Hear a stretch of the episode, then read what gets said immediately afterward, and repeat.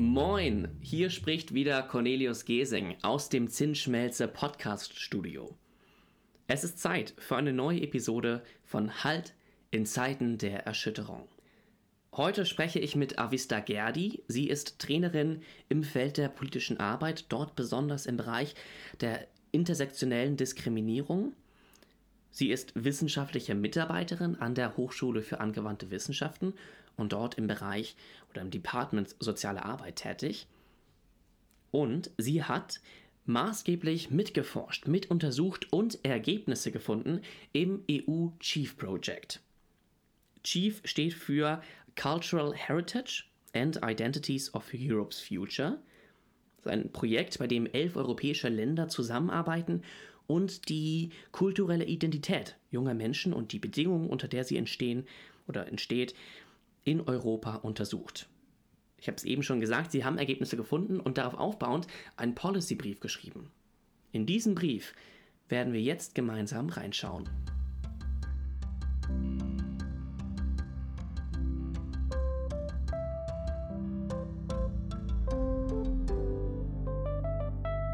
Moina Vista. Hi. Hat sich das Forschungsfeld, in dem du und deine Arbeit positioniert sind, also kulturelle Identitäten und Praktiken, seit den Erschütterungen nochmal weiterentwickelt. Und wenn ich jetzt von Erschütterungen spreche, meine ich nicht nur die Pandemie, sondern eben auch die Klimakrise, Rassismus, Rechtsextremismus. Also, ich finde es ganz interessant, dass du das als Erschütterungen benennst und so würde ich das auf jeden Fall auch einordnen, dass es Erschütterungen sind ähm, in den Lebenswelten, die ganz viele Personen die wir erforscht haben, haben. Also sozusagen das Wissen um rassistische Gewalt, um rechte Gewalt und auch um ja, Klimakatastrophen und äh, das Wissen darum, inwiefern diese Dinge das eigene Leben prägen, sind tatsächlich Erschütterungen im Sicherheitsempfinden vieler Personen, mit denen wir gearbeitet haben. Und gleichzeitig müssen wir diese Erschütterungen auch als Kontinuitäten verstehen, die in ihrer Präsenz eigentlich nichts Neues sind, sondern teilweise eher in der Art und Weise, wie sie gesellschaftlich thematisiert werden, immer wieder an Popularität gewinnen und das dann aber auch wieder abfällt. Und ähm, daher ist es so eine Gleichzeitigkeit von einem konstanten Wissen um diese Gewaltverhältnisse, in denen die jungen Menschen leben und gleichzeitig aber auch die Erschütterung und den Schmerz, den dieses Wissen mit sich bringt. Und ganz konkret gesprochen haben wir zum Beispiel äh, in einigen Gruppen erhoben, dass die Rassismuserfahrungen, die junge Menschen in Deutschland machen, ganz, ganz grundlegend strukturieren, wie sie ihre Identitäten definieren, wie sie kulturell Praktiken durchführen, mit wem sie ihre Zeit verbringen und wie sie sich auch teilweise abgrenzen von der Mehrheitsgesellschaft, da sie sich nicht identifizieren können mit, einer, mit einem Kontext, der sie aus dem Wir ausschließt. Da möchte ich gerne nochmal mit der Lupe nachziehen. Du hast gerade schon ein bisschen über dein Forschungsprojekt oder euer Forschungsprojekt angesprochen, Chief. Was habt ihr gemacht? Mhm. Wir haben im Rahmen von Chief tatsächlich in neun Ländern verschiedene Erhebungen durchgeführt und äh, ich habe mit meinen Kollegen im Hamburger Team gearbeitet und wir haben uns auf verschiedene Bildungssettings konzentriert. Das waren einmal formale Bildungssettings wie die Schule, nonformale Bildungssettings wie zum Beispiel zivilgesellschaftliche Organisationen oder auch Gedenkstätten und informelle Bildungssettings, das wären so etwas wie selbstorganisierte Jugendgruppen. Und da haben wir verschiedene Formen von Erhebungen durchgeführt, zum Beispiel Fragebögen ausgeteilt, qualitative Interviews geführt, die dann ein bestimmtes Schwerpunktthema hatten, zu dem wir länger mit Menschen gearbeitet haben. Wir haben mit Einzelpersonen gesprochen, wie Schülerinnen und Lehrerinnen, aber auch mit Familien. Und es gab auch Beobachtungen, also teilnehmende Beobachtungen. Da sind ForscherInnen in Jugendgruppen reingegangen, haben mitgemacht, was auch immer die machen, zum Beispiel Boxsport und auch die jungen Menschen interviewt. Ein Ergebnis eurer Forschung war ja, dass Rassismen im Schulbereich weit verbreitet sind und sich stark auf das Wohlergehen und die Identität junger Menschen auswirken. Würdest du sagen, jetzt mit Homeschooling über das letzte Jahr hat sich da nochmal was geändert? Also wir haben die meisten unserer Erhebungen vor Corona durchgeführt. Deswegen haben wir so noch keine Forschungsergebnisse, was genau Homeschooling für die kulturellen Praktiken oder auch das Wohlergehen von Schülerinnen bedeutet. Ich glaube aber, dass es verschiedene Punkte gibt, die ganz interessant sein könnten, darauf nochmal einen Fokus zu legen in weiteren Forschungen. Zum einen wäre es interessant zu gucken, inwiefern es sich positiv auf das Wohlergehen von SchülerInnen auswirken könnte, nicht mehr in diesem Raum Schule körperlich anwesend sein zu müssen, in dem viele SchülerInnen ja auch äh, diskriminierende Gewalterfahrungen machen. Und gleichzeitig stellt sich aber auch die Frage, inwiefern SchülerInnen überhaupt die Kapazitäten haben, in einer Wohnung zum Beispiel zu leben, in der es eine Atmosphäre gibt, unter der sie lernen können, in der es die technischen Ressourcen gibt, mit denen sie gut lernen können. Also es ist äh, ziemlich ambivalent. Es kann sowohl eine Entlastung sein, dem nicht mehr so sehr ausgeliefert zu sein, aber auch nochmal eine Belastung, insbesondere in Bezug auf Ressourcen innerhalb der Familie und des Wohnraums. Okay, also nochmal ein weiteres Forschungsgebiet, was sich da auftut, jetzt auch durch die Pandemie. Ihr habt für eure Ergebnisse, die ihr bis jetzt gesammelt habt, einen Policy-Brief verfasst. Auch im Rahmen von Chief, also Cultural Heritage and Identities of Europe's Future. Was steht in diesem Policy-Brief drin? In dem Policy-Brief erklären wir einmal, dass wir ähm, gemeinsam mit verschiedenen anderen AkteurInnen, die äh, sowohl im Bereich Schule als auch außerhalb des Bereichs Schule arbeiten, äh, uns entschlossen haben, das Thema Rassismus an Schulen auszuwählen, weil Rassismus an Schulen die kulturellen Identitäten und Praktiken junger Menschen sehr stark prägen. Das heißt, auch AkteurInnen, die zum Beispiel in Beratungsstellen arbeiten oder die in der politischen Bildungsarbeit arbeiten, die nicht an Schulen gebunden ist, stoßen immer wieder darauf, dass die Art und Weise, wie in Schulen mit Rassismus umgegangen wird, sehr wichtig ist und ein sehr, eine sehr große Auswirkung hat auf die jungen Menschen, mit denen sie arbeiten. Und das hat dazu geführt, dass wir dieses Thema gemeinsam fokussieren wollten. Und ähm, dann war es uns sehr wichtig, einmal darzustellen, was unsere Ergebnisse sind in Bezug auf Rassismen an Schulen. Und ein sehr wichtiger Punkt ist da einmal das Kulturverständnis, das die Curricula und auch verschiedene Fächer grundlegend durchzieht. Und dieses Kulturverständnis basiert oft auf einer sehr statischen und sehr homogenisierenden Vorstellung von Kultur in der Kultur oft mit Nation gleichgesetzt werden kann. Und diese Perspektive basiert auch auf einer Dichotomisierung zwischen einem Wir und einem anderen. Also das Wir, das durch eine statische und homogene Kultur von dem anderen, das grundlegend von uns abweicht, getrennt wird.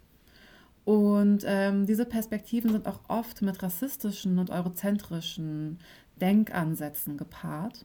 Und im Endeffekt führt das zu einem Rassismus ohne Rassen, der auch oft Kulturrassismus genannt wird, den es äh, leider sehr viel im Bereich Schule gibt und in der Art und Weise, wie zum Beispiel von Leitkultur gesprochen wird oder auch von Interkultur. Und dann war es uns auch wichtig, nochmal konkret darauf einzugehen, wie sich Rassismen an Schulen zeigen. Und ein wichtiger Punkt ist da beispielsweise, wie Geschichte beigebracht wird. Die wird zum Beispiel oft ausschließlich als weiße deutsche Geschichte erzählt, wobei die Lebensrealitäten von BPUC in Deutschland in der Schule kaum erwähnt oder behandelt werden. Zum Beispiel werden die Beiträge von Jüdinnen und Juden, Sintessa und Romja, schwarzen Menschen, asiatischen Deutschen, Musliminnen und anderen Personen of Color zu allen Aspekten der deutschen Gesellschaft oft ausgeblendet. Und ein weiteres Beispiel für Rassismen in Lehrmaterialien ist auch das Wissen, das über den deutschen und europäischen Kolonialismus beigebracht wird. Oft wird im Schulunterricht nämlich gar nicht explizit auf den deutschen Kolonialismus eingegangen, sondern ausschließlich auf den europäischen. Und wenn doch, dann wird oft über den deutschen Kolonialismus gesprochen, als ob er ein nur kurzer und eigentlich irrelevanter Aspekt der deutschen Geschichte gewesen sei. Außerdem lernen viele SchülerInnen auch heute noch so welche Mythen über Christoph Kolumbus, wie zum Beispiel, dass er ein Held gewesen sei und Orte auf der Welt entdeckt hätte, anstatt dass thematisiert wird, dass Kolumbus tatsächlich ein Kolonialist war, der ganz maßgeblich mit der Reproduktion kolonialer Gewalt verwickelt war und eigentlich nichts Neues entdeckt hat in dem Sinne, wie es oft in der Schule dargestellt wird. Und ein weiterer wichtiger Punkt war aber auch, dass auch in Auseinandersetzungen mit dem Nationalsozialismus an Schulen in erster Linie weiße Perspektiven als Norm dargestellt werden. Zum Beispiel werden Unterrichtsinhalte zum Thema Nationalsozialismus in erster Linie von und für weiße Deutsche und auch aus der Täterinnenperspektive produziert. Dabei wird eine deutsche Identität konstruiert, die sich vermeintlich dadurch auszeichnet, eine Lektion aus der Vergangenheit gelernt zu haben und jetzt geläutert zu sein. Und im Endeffekt führt dieser Ansatz aber leider oft zur Abwehr von Kritik an aktuellen Reproduktionen von Antisemitismus. Zum Beispiel gehen viele SchülerInnen mit der Perspektive aus dem Geschichtsunterricht, dass es heute gar keinen Antisemitismus mehr in Deutschland geben könnte. Und zeitgenössische Stimmen von zum Beispiel Jüdinnen und Juden oder auch Romja und ihre Perspektiven auf den Nationalsozialismus und seine Tradierungen werden so gut wie gar nicht gehört.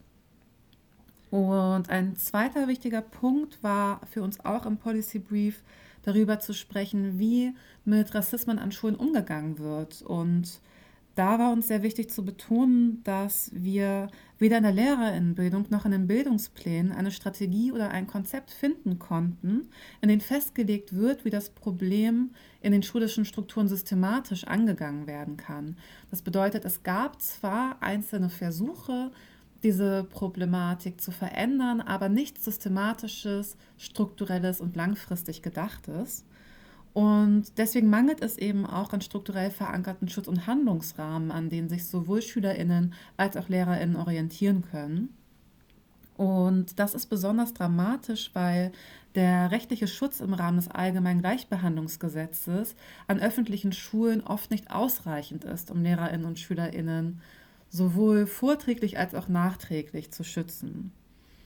Und das führt im Endeffekt dazu, dass Personen, die Diskriminierung an Schulen erleben, oft alleine dastehen.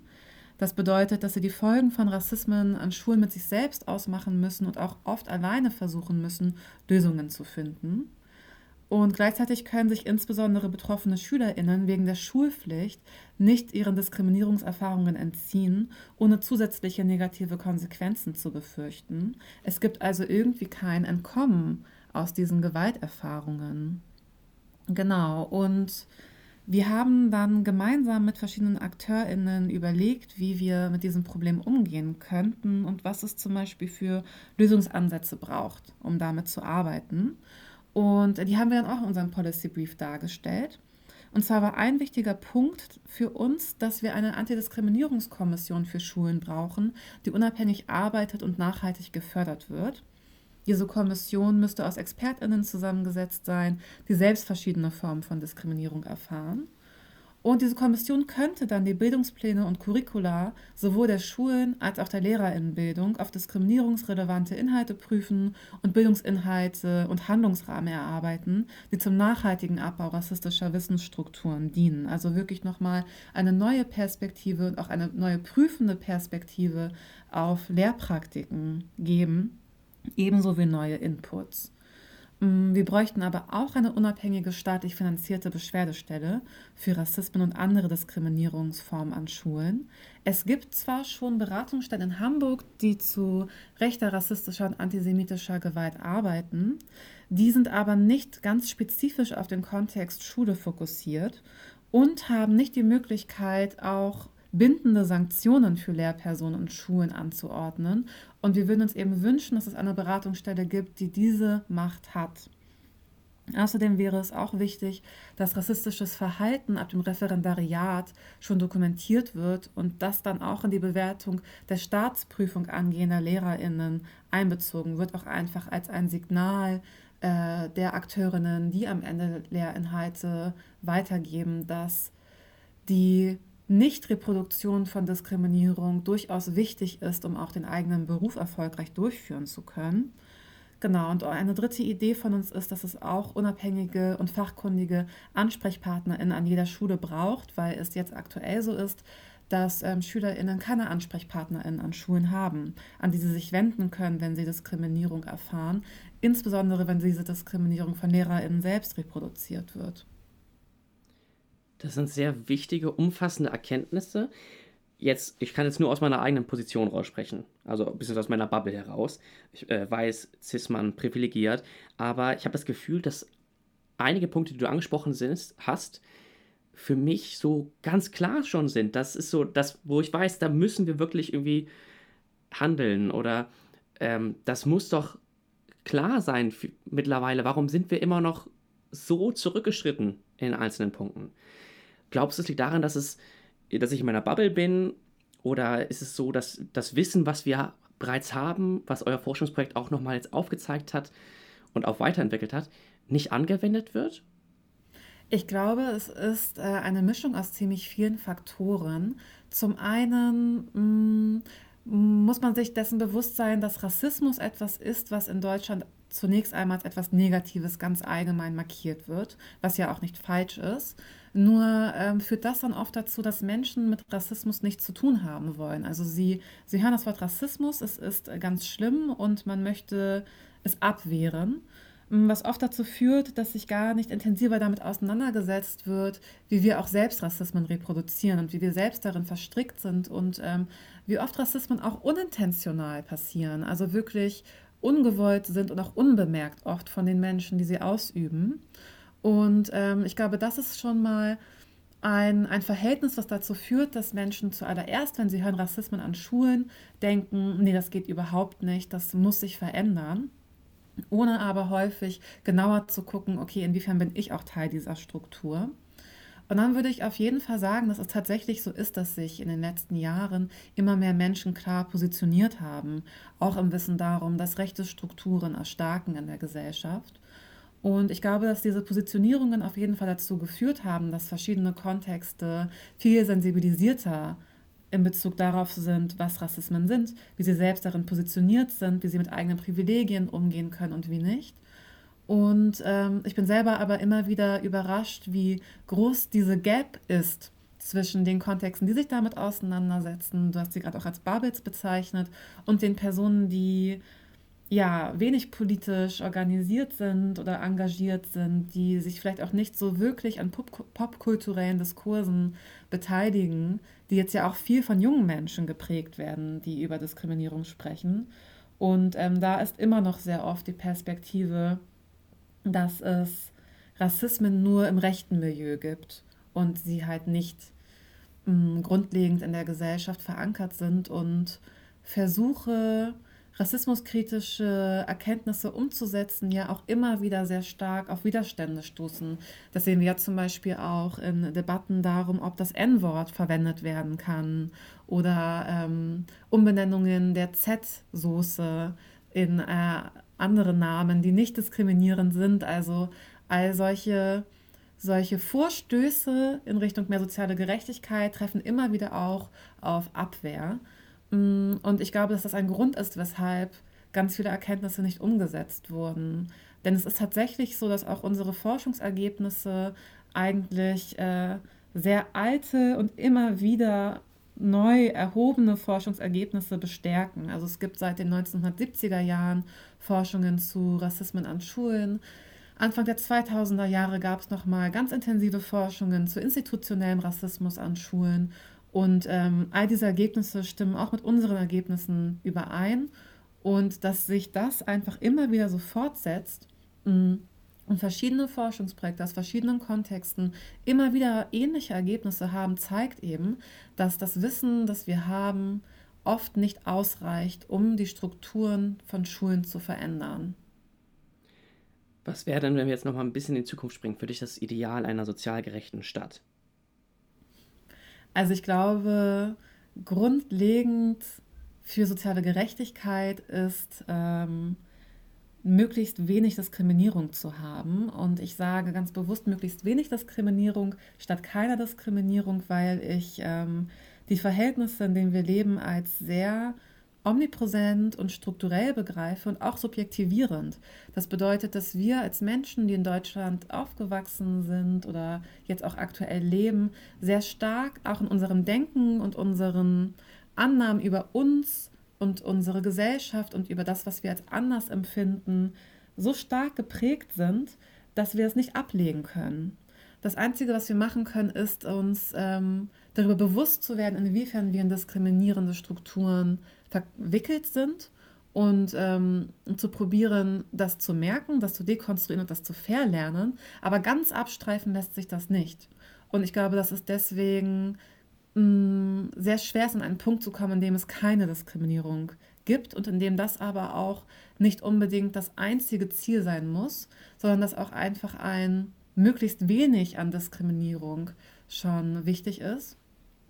Und ich glaube, was dafür relevant ist, ist, ähm, dass die Auseinandersetzungen mit verschiedenen Formen von Diskriminierung und Gewalt wirklich ernst gemeint sind und äh, Konsequenzen nach sich ziehen und dass äh, Menschen und Institutionen bereit sind, auch strukturelle Veränderungen umzusetzen, um die Reproduktion von Diskriminierung zu verhindern.